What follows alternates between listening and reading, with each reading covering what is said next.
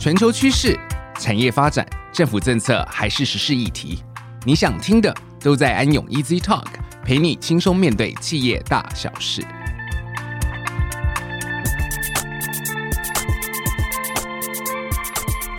各位听众，大家好，欢迎来到安永 Easy Talk，我是安永台湾海外业务发展中心的职业会计师罗文正 Ryan。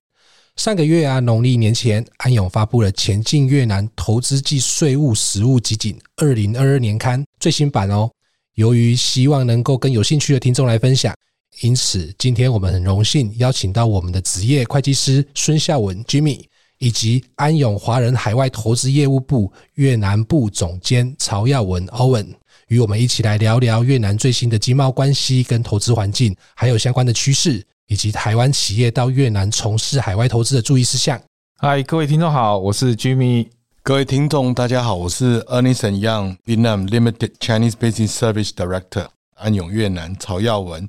OK，就我们了解哦，台商最早开始前进越南南向投资已经超过三十年了哦，在越南的发展可以说是有很长的一段时间的耕耘了，一直到现在似乎还是台商对外投资的首选之一。而且为了就近服务台商，我们也常常看到 Jimmy，你除了疫情期间之外，其他时间也常常在台湾啊跟越南两地跑来跑去哈。而欧文也一直是常住在越南有好长一段时间，因此啊，今天由你们来分享投资越南的相关议题，我想是再适合不过了哈。刚好安永在上个月发布了最新版的《前进越南投资暨税务实务集锦二零二二年刊》的最新版。有提到越南所推出很多鼓励外资投资优惠的相关的政策，以及应该要注意的事项等等。那么，是不是能够请 Jimmy 啊，先跟我们听众来好好聊聊里面对于呃越南的这个投资的环境的优势，来看看越南未来是不是还是我们台商在东南亚布局的首选之一呢？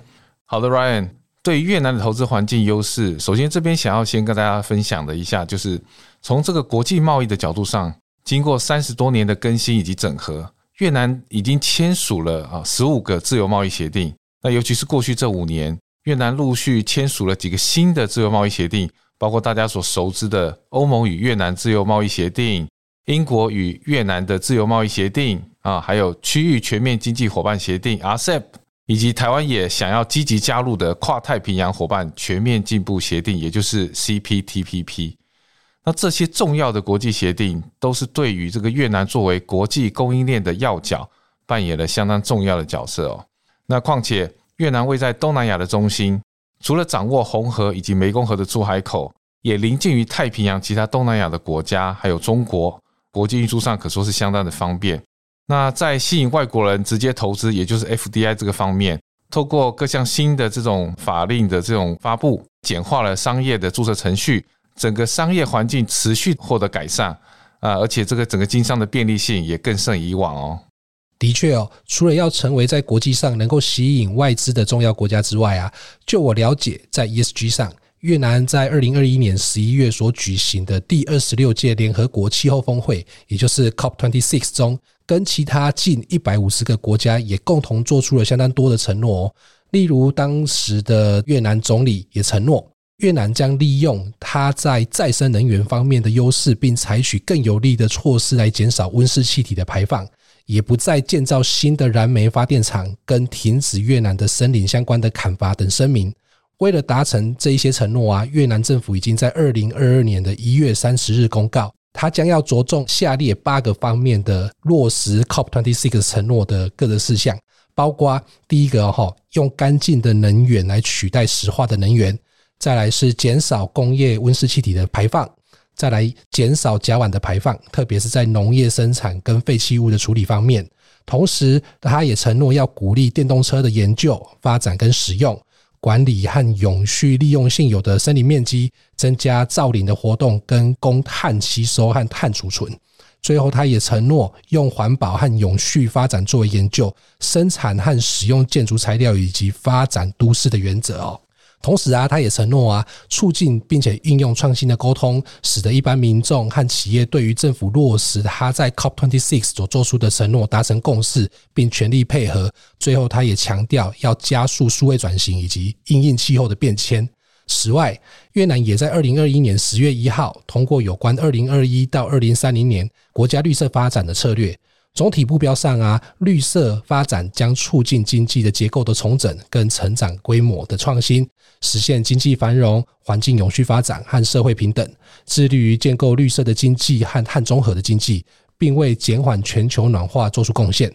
至于具体的目标部分啊，举例来说，越南在绿化经济部门上，越南政府它期望啊，二零三零年可以实现至少有百分之三十的稳定的森林覆盖率。那在绿化生活和绿化推广上，那越南政府也期望在二零三零年的时候啊，可以实现公共运输载运率在特定的城市能够超过百分之二十。那在绿色公共采购占公共总采购总额的比例啊，它也希望能够超过百分之三十五的目标哦。另外，在平等、包容、适应的基础上的实现绿化转型上。越南政府也希望能够在二零三零年的时候啊，能够实现在使用符合卫生部所订定的标准的水质的人口可以超过百分之七十。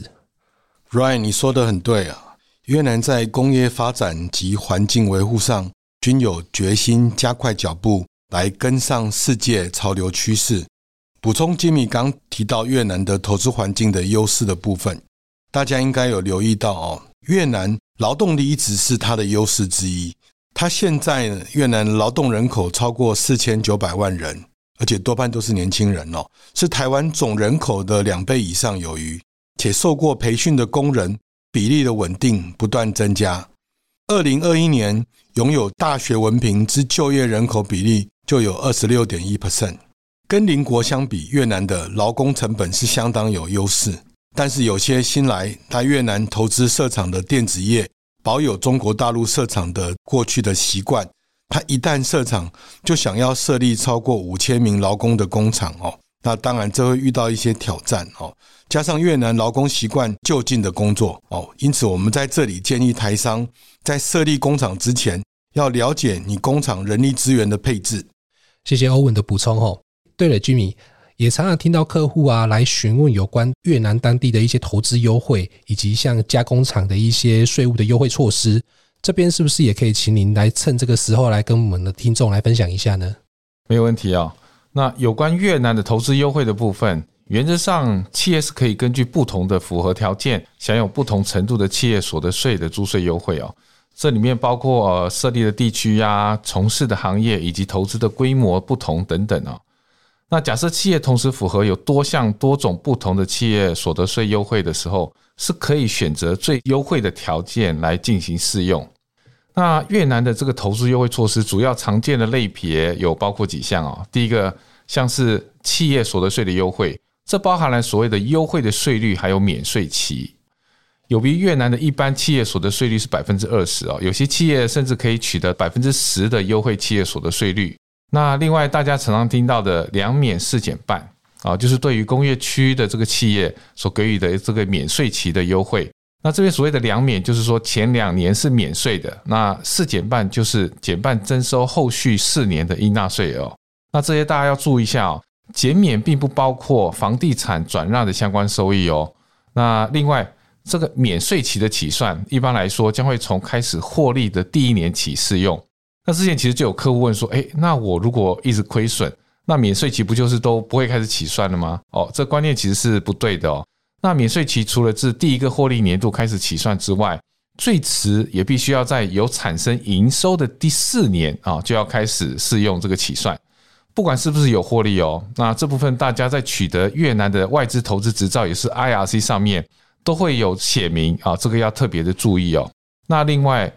进口关税的豁免啊，无论是在这个沿海的经济区或者是在工业区，那如果是进口制造固定资产的材料，那都是免征进口关税的哦。另外还有像是这个土地租金的减免啊，若是符合特定的条件，企业是可以豁免不同程度的租金费用。但是豁免期可能会从三年呐到二十几年，这都是有可能的哦。那另外这边特地啊，为了这个有在线上收听的听众们，这个同场加印一下这个刊物里面没有提到的哦。就是说，如果台商打算在这个越南设立加工厂来因应外销标的市场的这个产能需求的时候，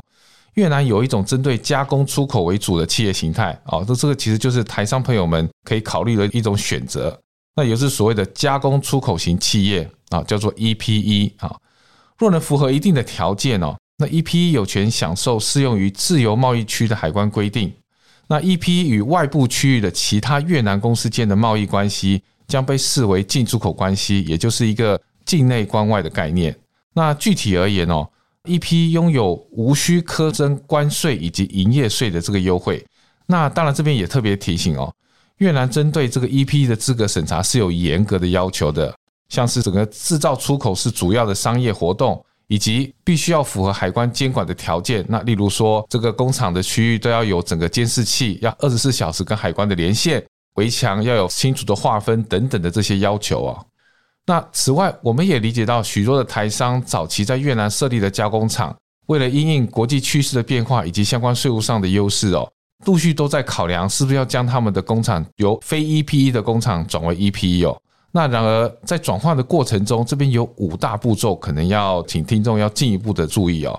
第一个就是说，在转型之前啊，必须要向海关当局提交有关库存以及机器设备这些报告啊，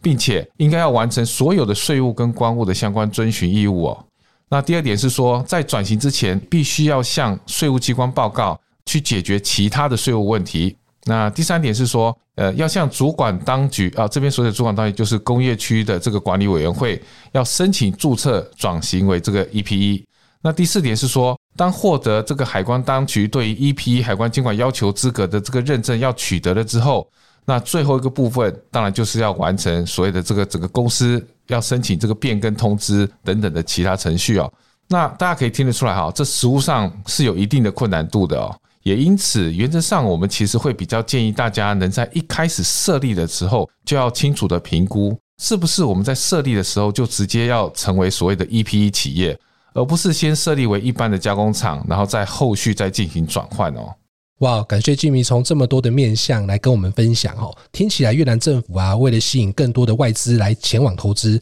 确实寄出了许多的优惠哦。欧文，从今天呢节目刚开始的时候，您所提到有关越南的劳动力的竞争性，那这边是不是也可以请您跟听众来分享一下越南在劳工的政策上是不是有一些需要额外注意的地方呢？OK，Right，没问题哦。我想呃，从几个方面来介绍劳工政策跟怎么去执行哦。第一个，我先讲一下工时的部分。在越南呢，标准工时为每日不得超过八小时，及每周不得超过四十八小时。哦，那雇主有权决定每日或每周的工时，但是每日工时不得超过十个小时。若采用周工作制的情况之下呢，则每周不得超过四十八小时。加班的部分呢，每天的加班时数不得超过正常工作百分之五十。每人每年的总加班时数应不超过两百个小时，但如果雇主事先书面通报当地劳工主管机关，且取得员工的同意，其总加班时数上限可提高至每年三百个小时。哦，那劳工当然是希望多一些加班，哦，这是他们的期望。那保险的呢？保险部分呢，越南有提供社会保险、医疗保险及失业保险。社会保险、医疗保险之提拨金额是根据劳动合约中规定的工资或薪资、津贴和额外费用来计算。且社会保险除适用越南员工之外，也适用于这些外国人，就是与越南企业签订十二个月以上期限劳动合约。并且获得越南权责机关核发工作许可证、职业许可证或者是职业证书，且于越南工作的外籍人士。那失业保险仅适用于越南的员工，该提拨金额根据越南合约中规定的工资或薪资津贴和额外来计算。哦，然而失业保险提拨金额上限是为地区最低薪资的二十倍。目前地区最低薪资范围区间为越南盾三百二十五万元至四百六十八万越南盾。那我们看有关于这个劳工签证的部分，这很重要哦。那呃，劳工签证为合法进入越南，外国人必须申请与入境目的相符的签证，并提供证明文件。那这些证明文件有的是需要公证啊等等的哦。那于获得签证后，外国人有责任按照所登记的入境目的进行活动。那进入越南工作的外国人必须在签证申请档案中提交工作许可或工作许可的豁免证。因此，工作许可或工作许可豁免证需要在你提交工作签证申请档案前你要获得。那签证之有效期限将依据其签证类型有所不同，且将对应至签证申请文件中的证明文件。比如说，你工作签证最长期限是二十四个月，你投资签证的最长期限是五年，而商务签证的最长期限是十二个月。那我刚提到的这些工作许可的部分，除了适用工作许可豁免证的情况之外，外国员工需要有工作许可才可在越南合法工作哦。工作许可仅核发予以越南企业担保的外国员工，且最长有效期为两年。并可延期一次两年。那当然，你有工作这个许可证，你在越南你办理这些银行就容易多了哈。当然，有一些情况之下可以例外，不需要工作许可证的呢。例如，第一个，哦，进入越南未满三十天，已担任经理、执行董事、专家或技术劳工，且一年最多进入越南三次的外籍人士，不需要获得工作许可。第二种。对于越南工作以解决紧急问题、复杂的技术或专业问题，且该问题会影响整个商业运作，或者无法由越南专家或目前在越南的外国专家解决者，该外籍人士也无需获得工作许可。嗯。很感谢欧文这么详细的介绍有关越南这个劳工政策哦。对了，欧文，我想请教一下哦，除了刚刚所提到的工作签证之外啊，我也有听过啊，在那边工作的台干也有取得像临时居留卡这样子的签证。我是不是这边可以请教一下，这是什么样的签证呢？